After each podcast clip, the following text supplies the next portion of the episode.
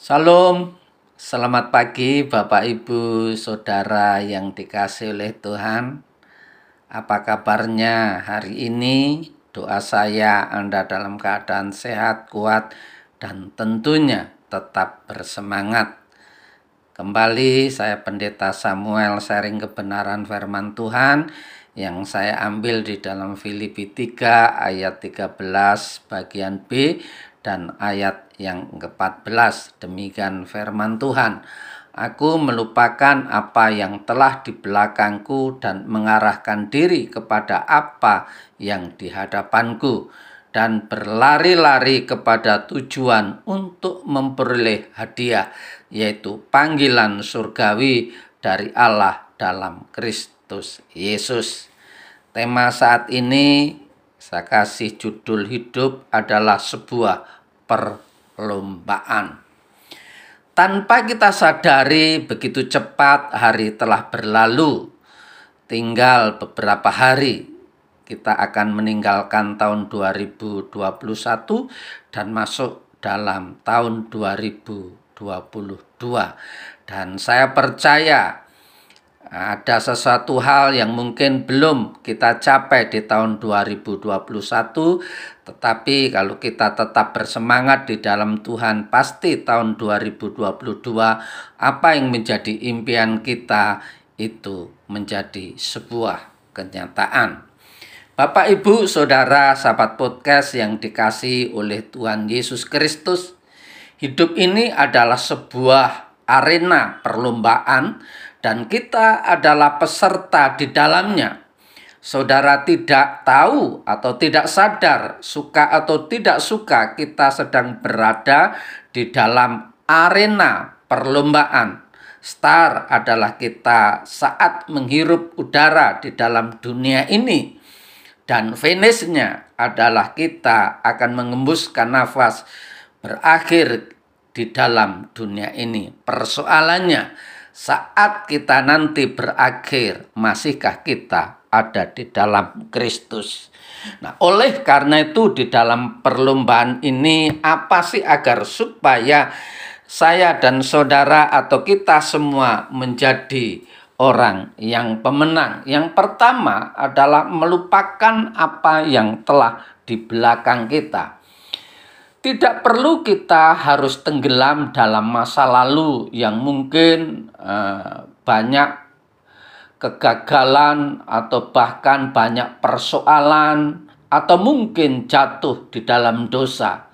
Setan memang menuduh kita dan terus mengintimidasi dengan pengalaman masa lalu yang buruk sehingga kita merasa tidak layak di hadapan Allah. Saat kita larut dalam masa lalu, maka tidak heran jika lama-kelamaan kita semakin jauh dari Allah. Perlu dimengerti dan diyakini bahwa Yesus akan mengampuni segala kelemahan, segala dosa bila mana kita datang dan sungguh-sungguh minta ampun kepada Allah. Dia adalah Allah yang penuh kasih, bahkan telah mengorbankan dirinya untuk menebus saya dan saudara. Oleh karena itu, sejelek atau uh, seburuk apa pun masa lalu kita, jangan kita lihat ke belakang. Mari kita melupakan untuk meraih masa depan.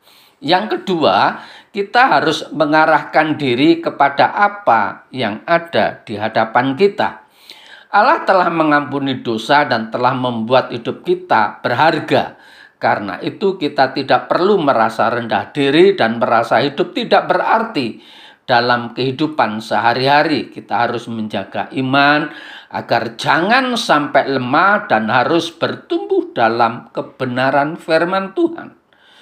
Banyak membaca firman Tuhan, mendengarkan firman Tuhan supaya kita dapat meraih janji-janji Allah dan menghadapi rancangannya yang indah bersama Tuhan bersama Tuhan dan dalam tuntunan Tuhan.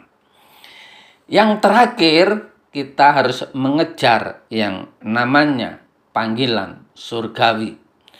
Semua yang kita lakukan adalah karena kita, Anda, saya mengasihi Allah. dan tujuan untuk menyenangkan hatinya. Panggilan sebagai orang percaya adalah panggilan surgawi dan mempunyai tujuan yang kekal di masa di mana ia telah memanggil dan memilih kita untuk menjadi anak-anaknya serta ahli waris kerajaan surga yang pada akhirnya akan hidup bersama-sama dalam kemuliaannya. Oleh karena itu, Bapak, Ibu, Saudara, hidup adalah sebuah perjalanan atau sebuah perlombaan. Jalan yang kita pilih akan membawa kita kepada akhir perjalanan itu. Perjalanan akan membawa kita sampai kepada suatu tujuan.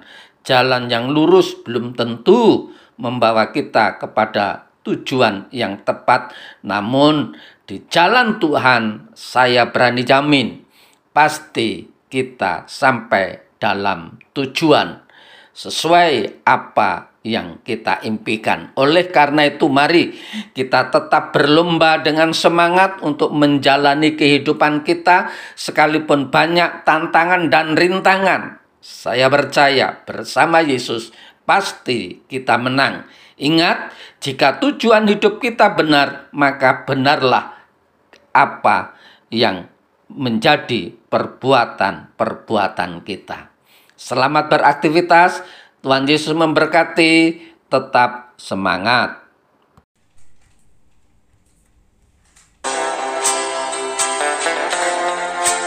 Sampai jumpa esok hari.